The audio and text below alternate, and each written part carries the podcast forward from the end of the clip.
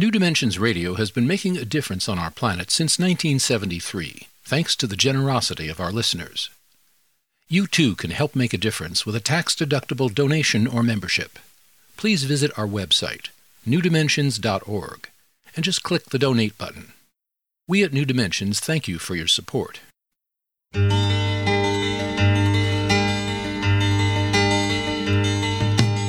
It is only through a change in human consciousness that the world will be transformed. The personal and the planetary are connected. As we expand our awareness of mind, body, psyche, and spirit, and bring that awareness actively into the world, so also will the world be changed. This is our quest as we explore new dimensions.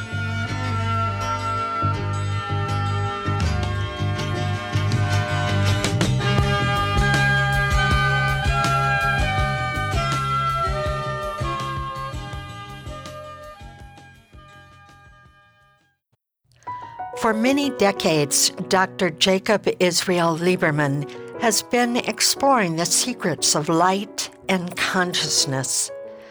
He says when we work at being present, we remain locked in a pattern of excessive effort in thinking rather than responding to life's invitation to full awareness.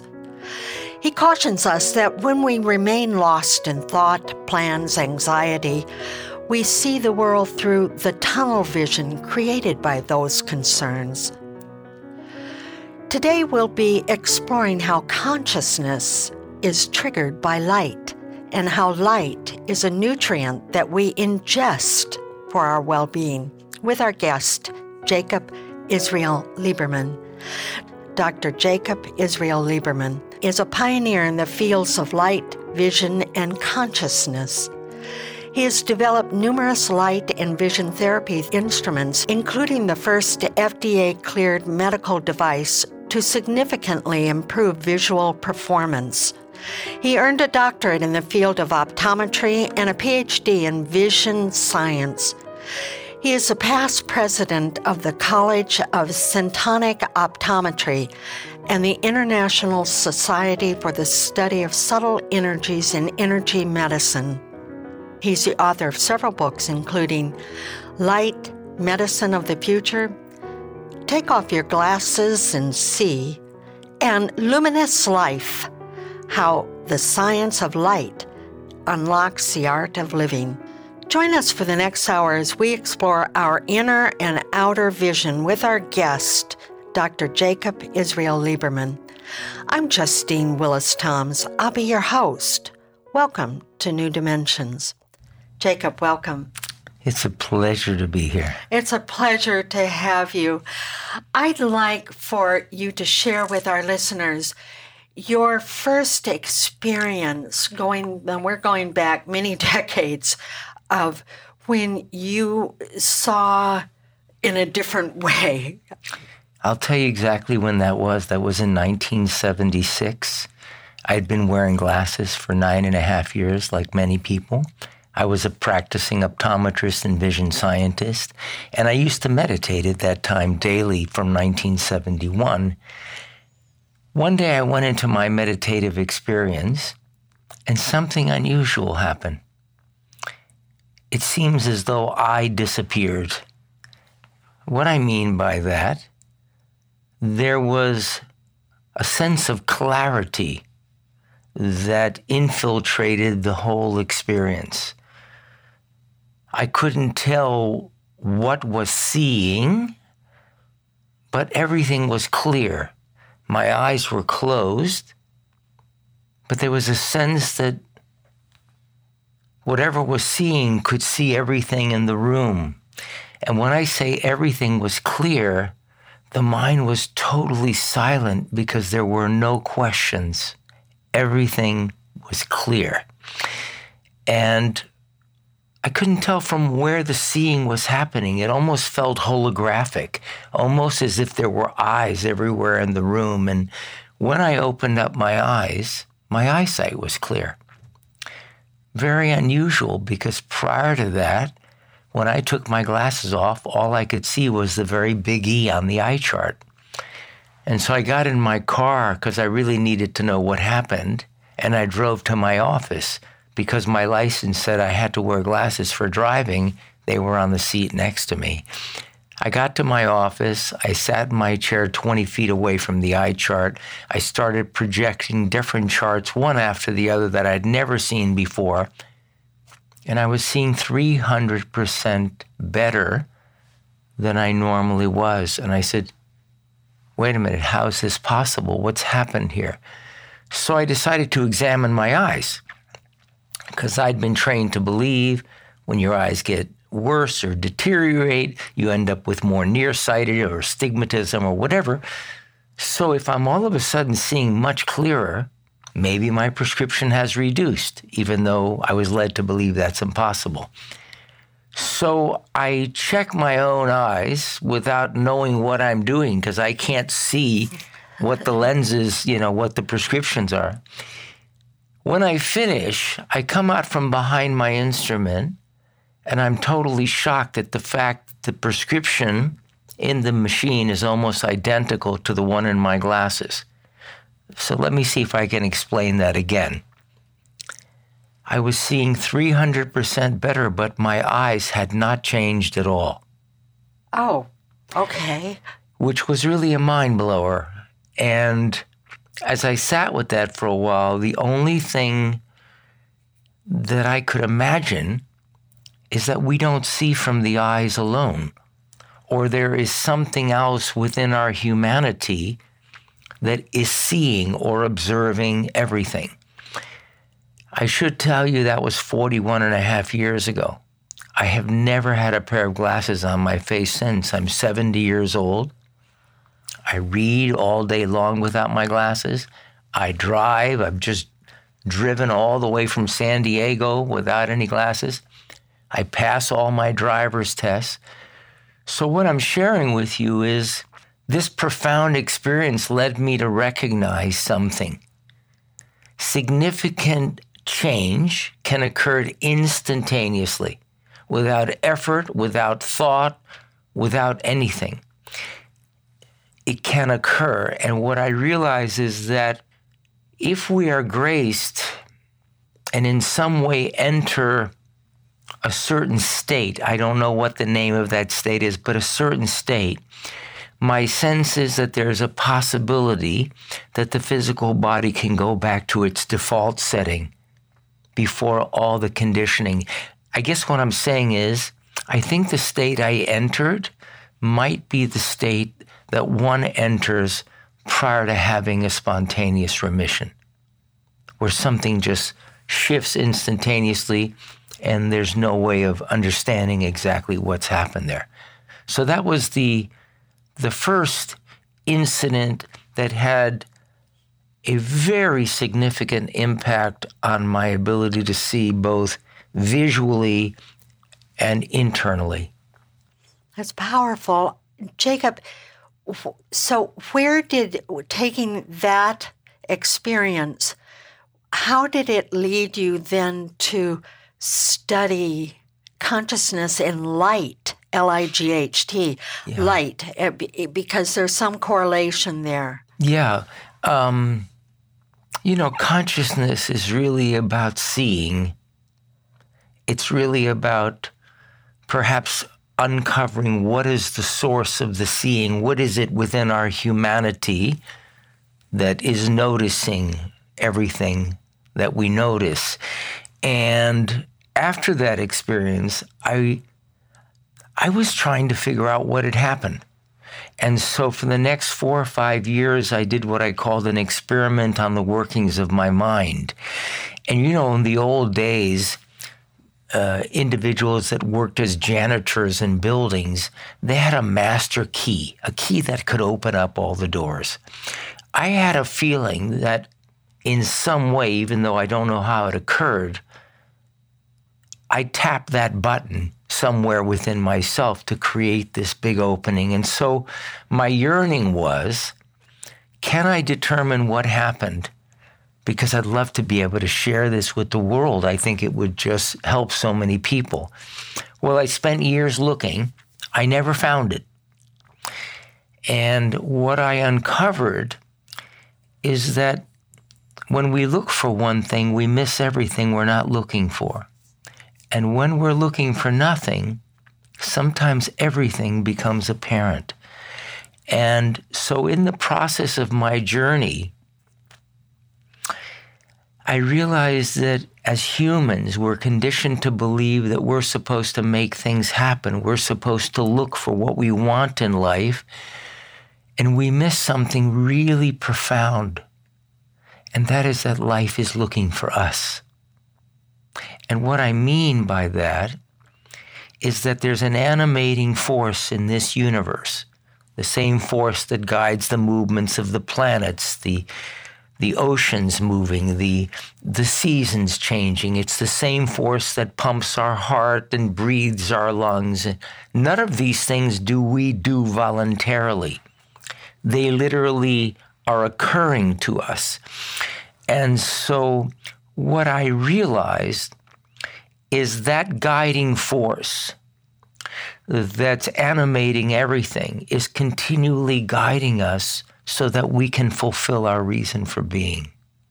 So you're saying that there is an intelligence that is moving, and if we are not so focused on something which then limits us, right? Uh, then we can be more open to that revelation or that re- revealing. Maybe more open to everything. For instance, I have probably spoken more than 2,000 times to audiences throughout the world. I've never prepared anything. It's all like this conversation. I've never done a PowerPoint. I don't give it a thought. You you actually did at one time. You started to. Right, in 1977. That was a tremendous experience for me when I dropped my three by five cards where I had notes about the lecture, about the subject that I was supposedly masterful in, which is what everybody does. You know, we're constantly trying to hedge it in some way, have an insurance policy to make it look like we are successful or smart or whatever it is. Except in the process of preparing to such an extreme, or that miss, excuse me, or that we can remember what it is we know. Right, right. But you know, it's interesting. We spend all day in conversation. We're sitting on an airplane. All of a sudden, we have conversation with someone next to us we've never seen and we find ourselves in this very deep place. How did we get there? What I discovered is we only tap into that state where everything opens up, that state where a certain level of genius comes through all of us. We only tap into that when we begin living without a net without an end. We'll talk more about this in just one moment. I want to remind our listeners that I'm here with Dr. Jacob Israel Liberman, and he's the author of Luminous Life How the Science of Light Unlocks the Art of Living. And if you want to know more about his work, you can go to his website, jacobliberman.org. That and he spells his last name L I B E R M A N, jacobliberman.org. Or you can get there through the New Dimensions website, newdimensions.org. I'm Justine Willis Toms. You're listening to New Dimensions.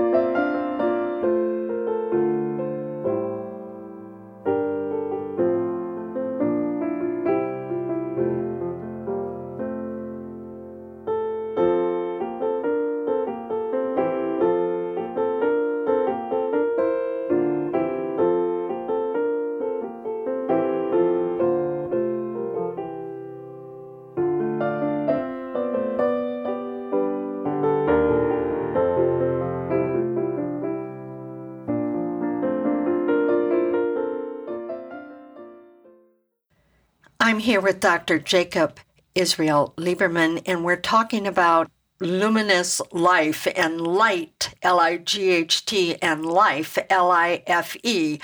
Um, and I, I just want to go back to that story and, and the detail that you had prepared for this talk. You had these index cards, and as you were walking out on the stage, somehow they all fell, they fell, fell out, of, out of your hand. You didn't pick them up, and now you're standing at the podium and and what happened? I'm sweating like hell. I am s- uh, totally frozen. I mean, really, I was dripping in sweat, and my mind was blank. And the audience was looking at me like, What's wrong? And all of a sudden, I look at them and I said, Let me tell you what just happened.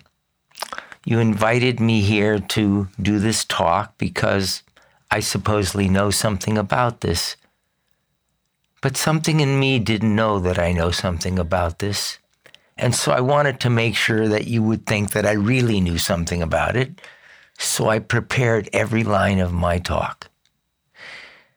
And I said, um, and you know, they give us these podiums so we can stand there so perhaps you won't know that I'm reading them.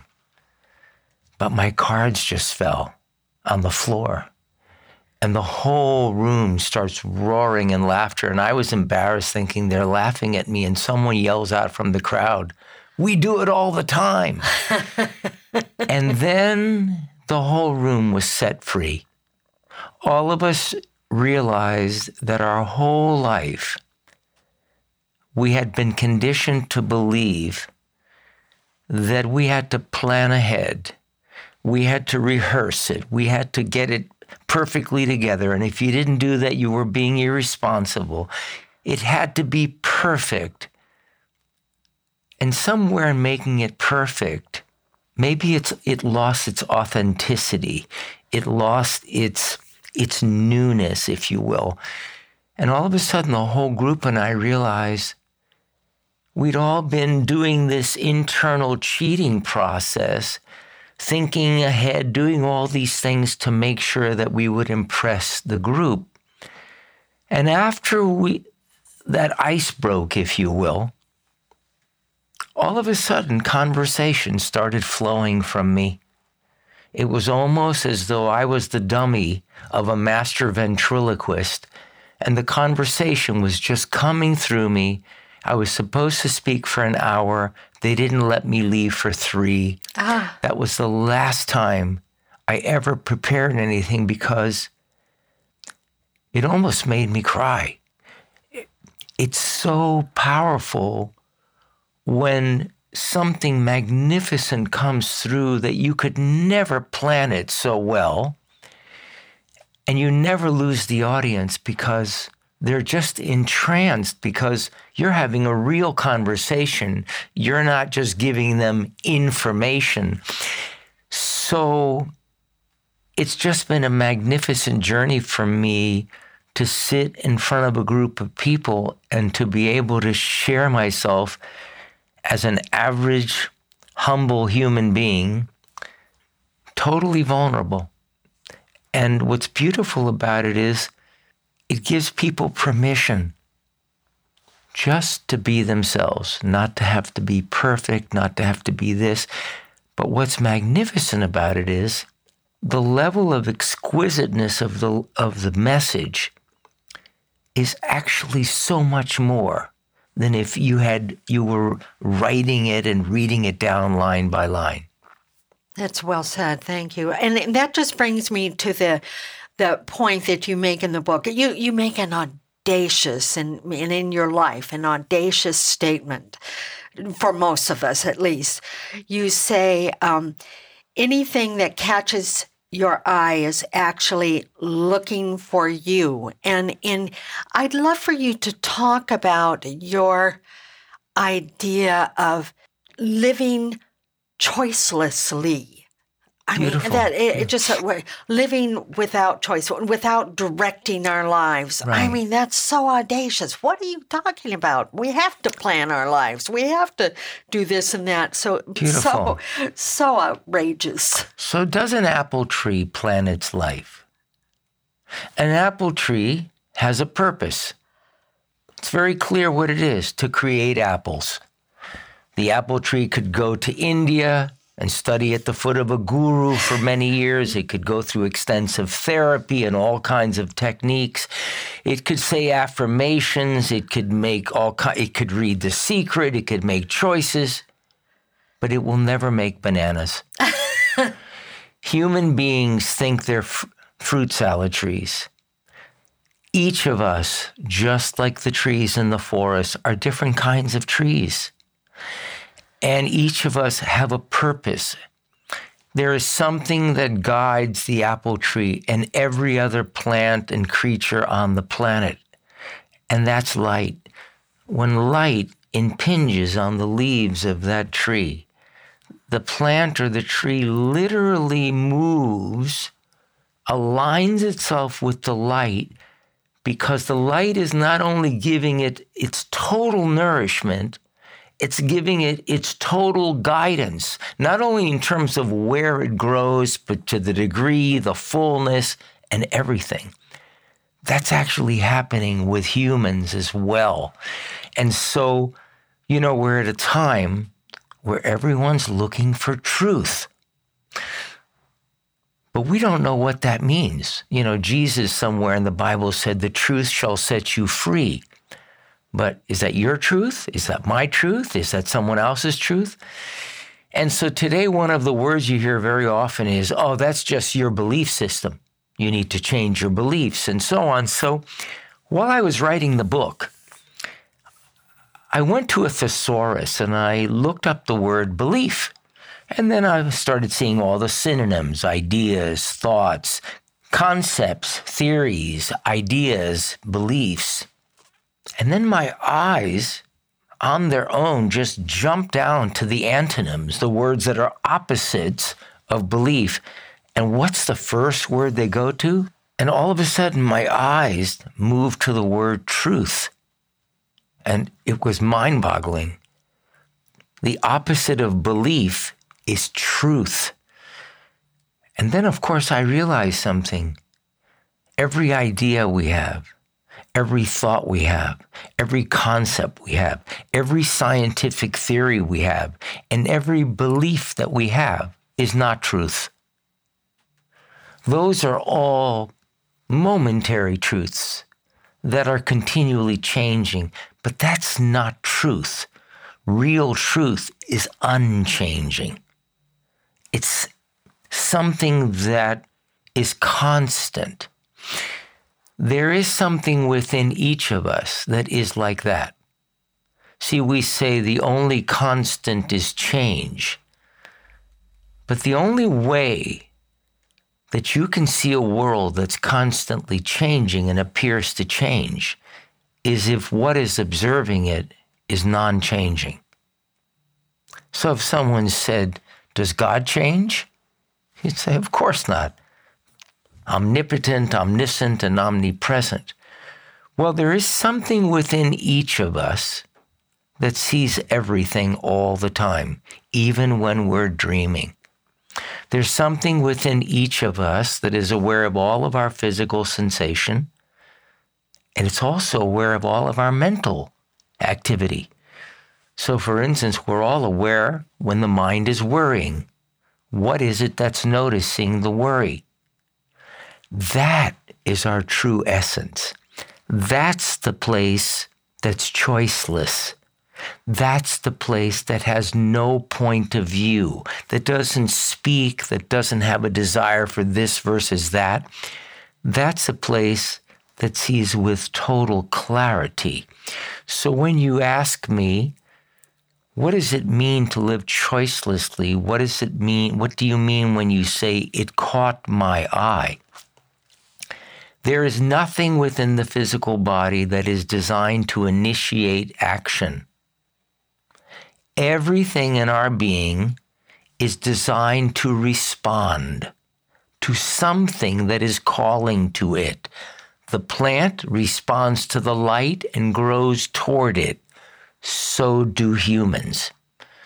So, what I came to notice as a vision scientist, it's not the eye looking for the light.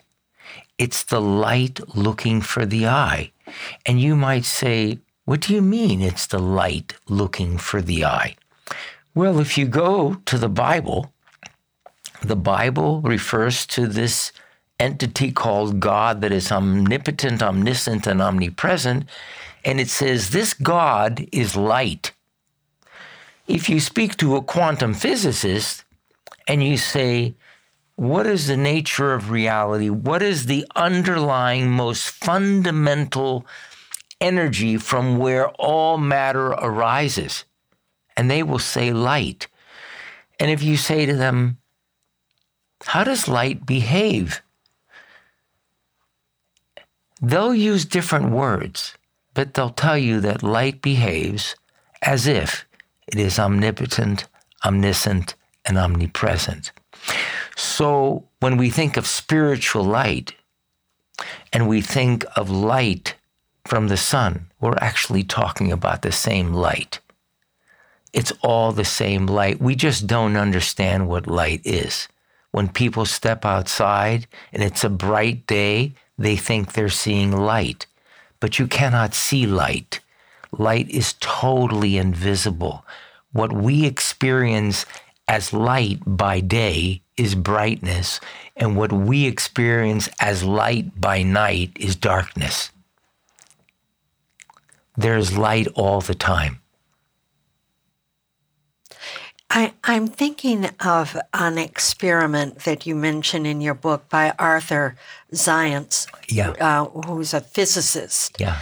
And um, it, was just a phenomenal, his right. experiment, Eureka experiment, I think sure. it's called. Um, and in just a moment, I would love for you to share with us that experiment because it just kind of blew the socks off right. of me. And I think it's going to help explain a little bit of what you're saying about seeing light or light what just the nature of light. Right. Uh, um, so I want to remind our listeners that I'm here with Dr. Jacob Israel Liberman. He is a vision scientist and the author of Luminous Life How the Science of Light Unlocks the Art of Living. And if you want to know more about his work, you can go to his website, Jacob Liberman, L I B E R M A N, jacobliberman.org, or you can get there through the New Dimensions website, newdimensions.org. And I just want to remind you, too, that he is the author of uh, other books called Light Medicine of the Future How We Can Use It to Heal Ourselves Now and also take off your glasses and see a mind body approach to expanding your eyesight and insight.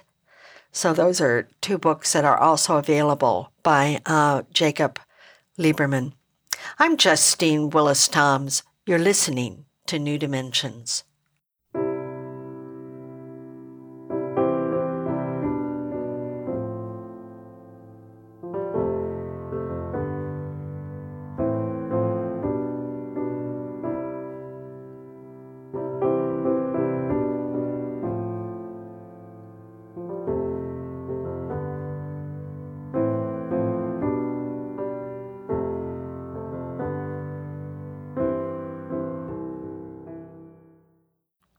I'm here with Dr. Jacob Israel Liberman, and he's the author of Luminous Life How the Science of Light Unlocks the Art of Living. And uh, Jacob, I would love for you to talk about the experiment that physicist Arthur Zajonc did um, in photographing light and his uh, his conclusion, which was very surprising.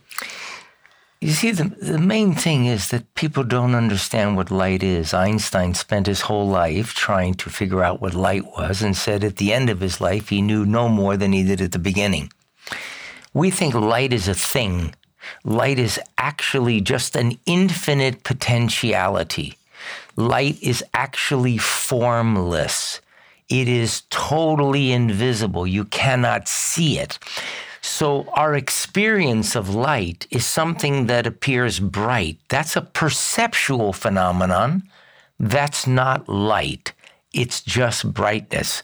So, what uh, Dr. Zajonc did is he created this very interesting uh, experimental set with some sort of a box where they filled it up with light. They basically had light filling up this box. And of course, when you think of something filled with light and you look at it, it's going to be filled with light, which we think is brightness. But when they actually looked at it, it was as black as black can be. But you don't need an experiment to actually get that. If you go into outer space, which is totally filled with light, it is as as black as anything can be black. So the point that we're making is light is not what we perceive. Light is actually a formless essence from where all matter arises from. Light itself is invisible.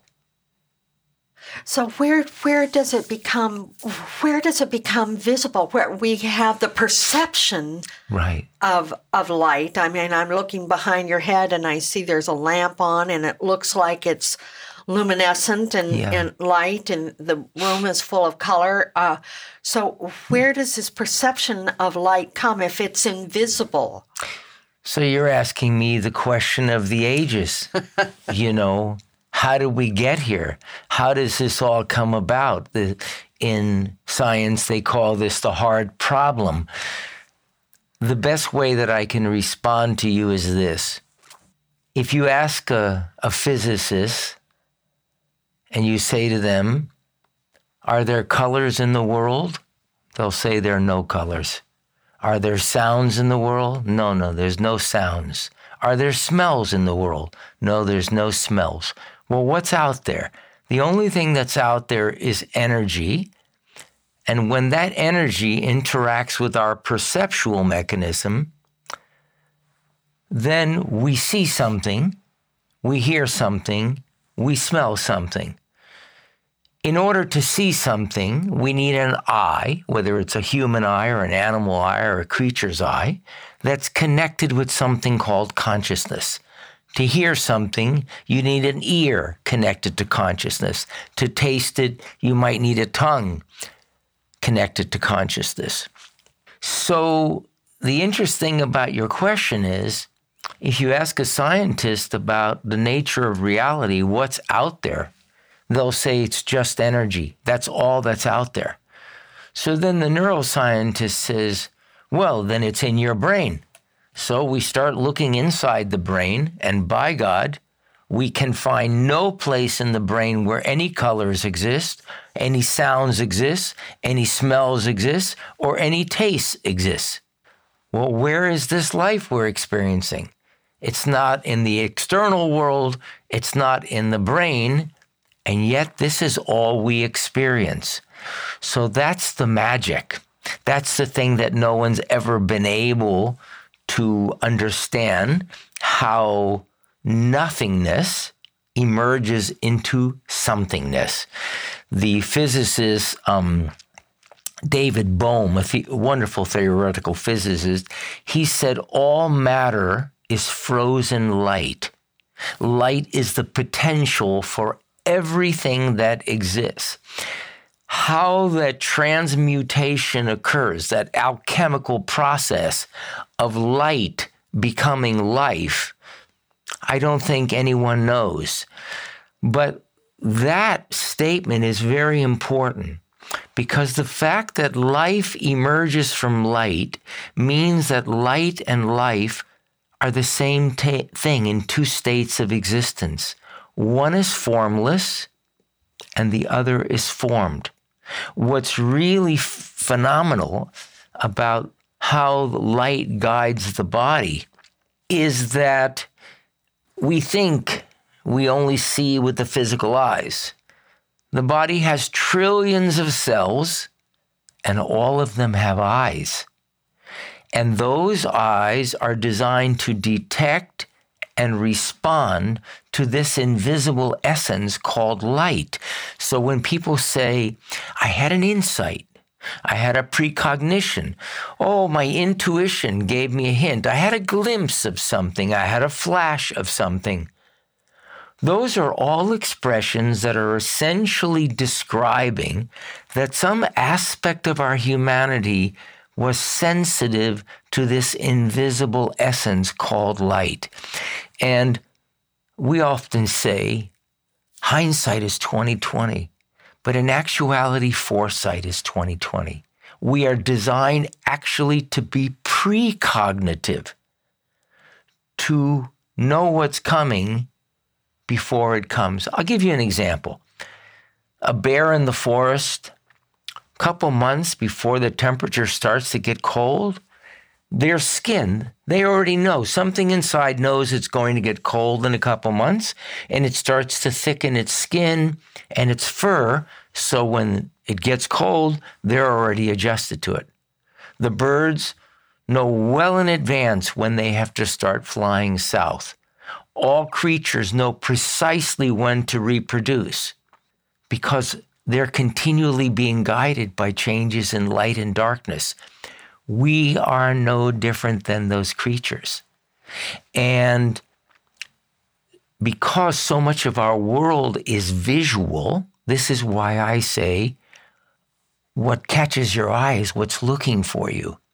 Because when light touches the eye, the eye reflexively moves towards that which calls it. The body then reorients itself. And at that moment, at that instance, when that download is happening, that next piece of our life's curriculum, that's called presence. So, presence is when the I is in a state of coherence and congruence with the light that is called it. And what is the light? The light is the intelligence of life. This is why God is referred to as light, and why, for a physicist, light is the ground of all reality. Now, Jacob, we don't just need the eyes to perceive light, right? Because because we see it in our dreams, absolutely. And th- so, speak about that. Understand that all the cells of the body have eyes. So, our physical eyes, the ones in our face, can be closed and then we have these very elaborate dreams that seem filled with brightness, with color, with sounds, with smells, with taste. They're so real. We awaken, we say, Oh my God, I thought for sure it was real. But it's even way beyond that. There's an experience that I mentioned in the book when I was inducted as president of ICEUM, and three weeks later, somewhere in the middle of the night, something was aware of my body sleeping. Something was aware that my body was either having a dream or a glimpse of something. And whatever was aware noticed the whole thing going on. And in this case, the awareness was of me doing the presidential address at the ICEUM conference one year into the future. Now, I could spend all day talking about this, the point I'm making is that these direct experiences like this are so profound that they change your sense of knowing about everything. Because for that to occur, all of a sudden you realize that time is just a concept, space is just a concept, past and future are all concepts. Because a year later, everything that I saw a year before actually manifested. So I have no idea how these things occur. But what I've come to realize is there's a lot more going on than what we're aware of. And these things are very, very important because they give us a glimpse of the enormous nature of our humanity, that we are much more than what is visible in the same way that when you see a tree, you're only seeing that which is above the ground. but something three times that size, which is keeping the entire tree stable and nourished, is totally out of sight. So we have a very, very rich nature that is always at play and not visible to us. We are aware of very, very, very little of what's actually occurring. All of what you're saying somehow occurs to me as a very hopeful way of of seeing a, a hopeful Sure. insight somehow. Yeah. I, I and I can't explain why it seems hopeful, but just I, I just feel some hope when I when I hear you. Well, I'll tell you what it is for me. I'm in love with life.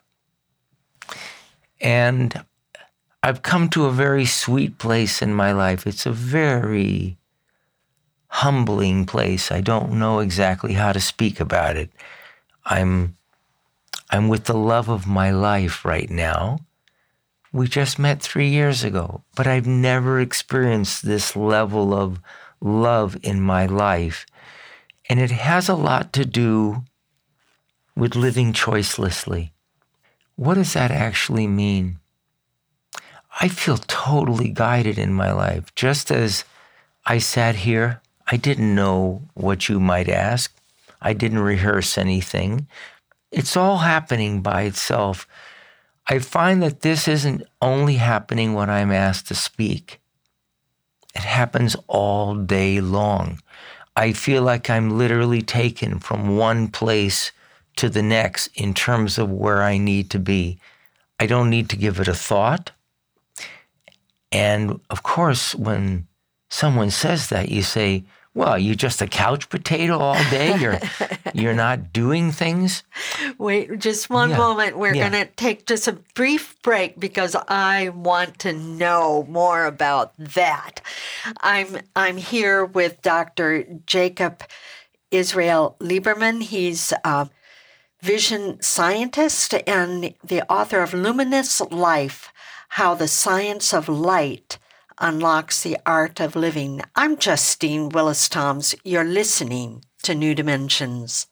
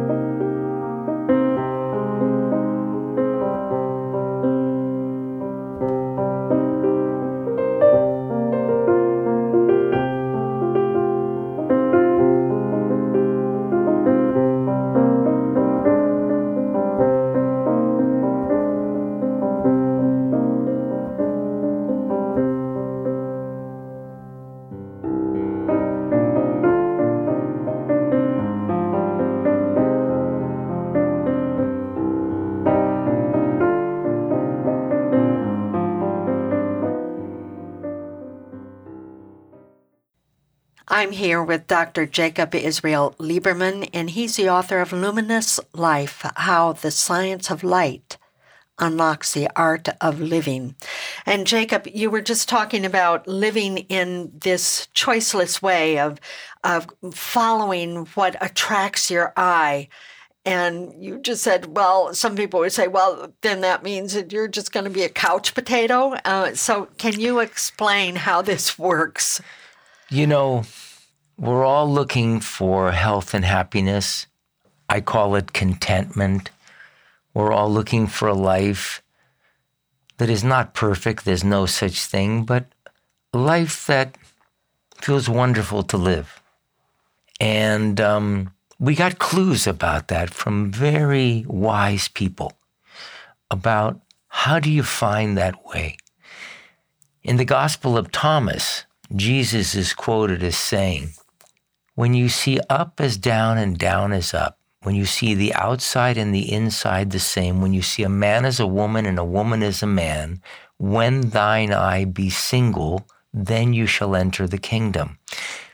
What he was saying was, when you no longer say this is good and this is bad, when you actually see everything just as it is, then you enter the kingdom.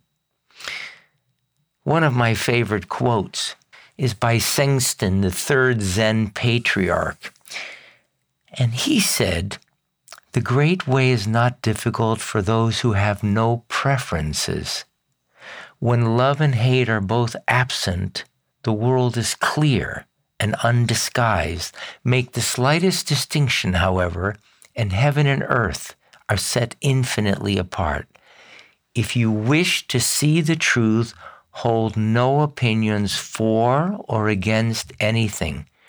To see what you like against what you dislike is the disease of the mind. When the deep meaning of things is not understood, the mind's essential peace is disturbed to no avail. What Seng-ts'an was saying 1450 years ago, and Jesus in the Gospel of Thomas, is that if through some grace you come to a place of choicelessness, then you enter the kingdom. You find the great way. We might call that contentment. Somewhere or another, when I wasn't looking, it found me. I don't know how it occurred. I don't know any methods to tell people. And now I find myself in this very sweet place at the age of 70. And obviously, as we age, you know, we get little aches and pains and things going on in the body that we didn't have. But then there's this other piece that's ageless and timeless. I notice as I look at the external world, things change. People get older. I always feel as though I'm seeing through the same eyes, the same eyes as when I was a, a little kid. So, one of the key pieces or, or discoveries that brought me to this place is we're led to believe that we are our minds. This is my mind. This is my point of view. These are my beliefs. I can change my mind. I don't mind that. All these different expressions. I shared something before, but it's, it's worthwhile to share it again. The reason that we are all aware when the mind is active is because we are not the mind. We are that which is noticing it. If you think that you're this continual chatter that's these continual ideas that are going on in the mind, then your physiology is going to reflect all those beliefs and states of mind. That's what the whole science of psycho, neuro, immunoendocrinology is all about. But if for an instance you see from no point of view, from the middle, what Jesus was speaking about, or Seng-ts'an, if you realize that you're not the changing mind, but that you are that which is observing or noticing it, the silent observer, then all of a sudden the world can go up and down and in and out. You're aware of it, but it doesn't cripple you. So I, I want to kind of bring that into like physical reality, yeah, if I may, uh, sure. uh, because I I know y- you talk about um, how in living choicelessly and following that which attracts your eye. So I've ever since I read that in your book, I thought, oh, okay, I'm gonna kind of experiment myself with that a bit, and and start to do that which is attracting me and and following through with that, completing that task, whatever right. is calling me. So I I've been trying to follow that myself, and and um, the question is, and I think you really kind of answer this a bit. You you say, okay, well, what about you know paying the mortgage, or what about paying you know uh, doing I, I don't know getting the groceries or whatever. But that's all part of it because when you say when when the bill comes, pay it. When the phone rings, answer it. Right. When somebody expresses love, express it back, whatever it is. So it's it's not that we're not uh, handling the details of our life. It, it's ex- incredibly simple. you see, what grabs your attention is being animated by the same thing that animates the timing of the rising and setting of the sun, that the beating of our hearts. So stuff doesn't just happen. It happens at a precise instance because that is the instance. I've come to have such respect for the timing of things that the moment it comes, I automatically respond to it. You'll never see my bed unmade or dishes in the sink or bills to pay or phone calls to respond. Anyone that works with me knows I take care of it, I take care of it. What's interesting is it never feels overwhelming because I realize that life has already prioritized everything. I don't need to do that. And so people say to me, well, what if you don't have the money to pay the bill? Great.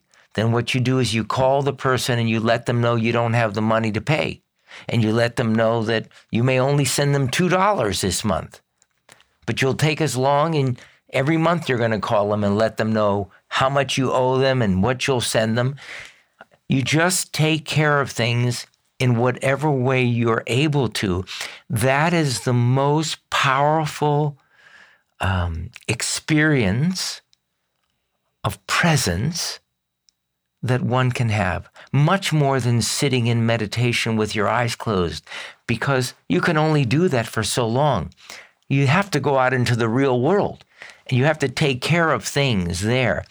So life provides a way for us to continually experience meeting things, responding to things, completing things. And in the process, we gain an authentic security in our ability to meet everything. So we don't build up a backlog, so to speak. Right, right. And um, then I, I just I, I don't want to leave this conversation without having you say something about you mentioned meditation, uh, but about the breath and how important the breath is to it, how helpful it yeah. is to be aware of our breath. The breath is the most fundamental movement of the whole universe it's not something just happening within us. First of all, we're not breathing, something is breathing us. Our body is continually expanding and contracting, as is every cell and every cellular component in our body, as is all living things, as is the earth, the solar system, the universe. They're all doing the same thing expanding and contracting. That rhythm is like the heartbeat of life that's entrained into all living things. None of us like the feeling of not being able to breathe. We know that when the breath stops, something is on its way to perishing. So, noticing that, I realized, well, what causes that breath to stop? And when I did a real live experiment for many, many, many years, I realized that every time we think, every time we try hard, the breath is held. Every single time. So efforting is. Any efforting. Because, see, the whole universe works under the law of parsimony, which means the least effort necessary for something to occur. It's not supposed to be work, it's supposed to be free of charge. so, uh, essentially, what I began to notice is that when the mind is active, the breath is held. When the breath is flowing, the mind is quiet. So if I just follow what's calling me throughout the day, there's not much to think about. There's not enough time to think. You just respond to everything as it calls you, and you sleep very well at night. Oh, Jacob, thank you so much for being with us today. We could talk about so much more, but I, I think that you've given us a lot to to breathe in. thank you. It's been a great pleasure to see you again. Thank you. My pleasure as well. I've been here with Dr. Jacob Israel Liberman. He spells his last name L I B E R M A N, and he is a vision scientist and the author of Luminous Life How the Science of Light Unlocks the Art of Living. And if you want to know more about his work, you can go to his website, jacobliberman.org, or you can get there through the New Dimensions website, newdimensions.org. I'm Justine Willis Toms. You've been listening to New Dimensions. This is program number 3636. New Dimensions Radio has been making a difference on our planet since 1973, thanks to the generosity of our listeners. You too can help make a difference with a tax deductible donation or membership. Please visit our website, newdimensions.org, and just click the donate button. You can also subscribe to our free weekly podcasts and find over a thousand hours of audio dialogues in our searchable archive. New Dimensions is produced by New Dimensions Radio in Santa Rosa, California, USA. Our executive producer is Justine Willis Toms. Our post production editor is Lou Judson. This program was recorded at Strawberry Hill Productions, a full service podcast production studio in Novato, California. We sincerely thank all of you who have supported us by being members of Friends of New Dimensions, as well as members of our affiliate stations. My name is Dan Drayson. On behalf of everyone at New Dimensions whose endeavors make this program possible, I'm wishing you well. New Dimensions Radio is an independent producer supported by listener contributions. To find out more about the program you've just heard, to subscribe to our free weekly newsletter and our New Dimensions and New Dimensions Cafe podcasts, and to access thousands of other programs in the New Dimensions archive, please visit our website, newdimensions.org. That's newdimensions.org. Or call us at 707 468 5215. That's 707 468 5215 please join us next time as we explore new dimensions.